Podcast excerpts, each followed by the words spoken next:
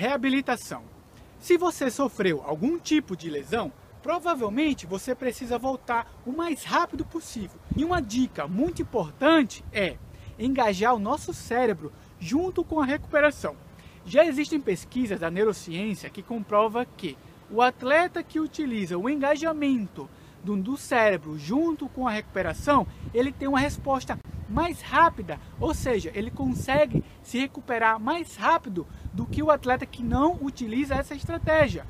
Então, a sacada é: deixa o celular fora do teu alcance, não fique pensando no que deixou de fazer, no que vai fazer, e sim esteja totalmente focado na tua recuperação, no que está sendo executado no momento.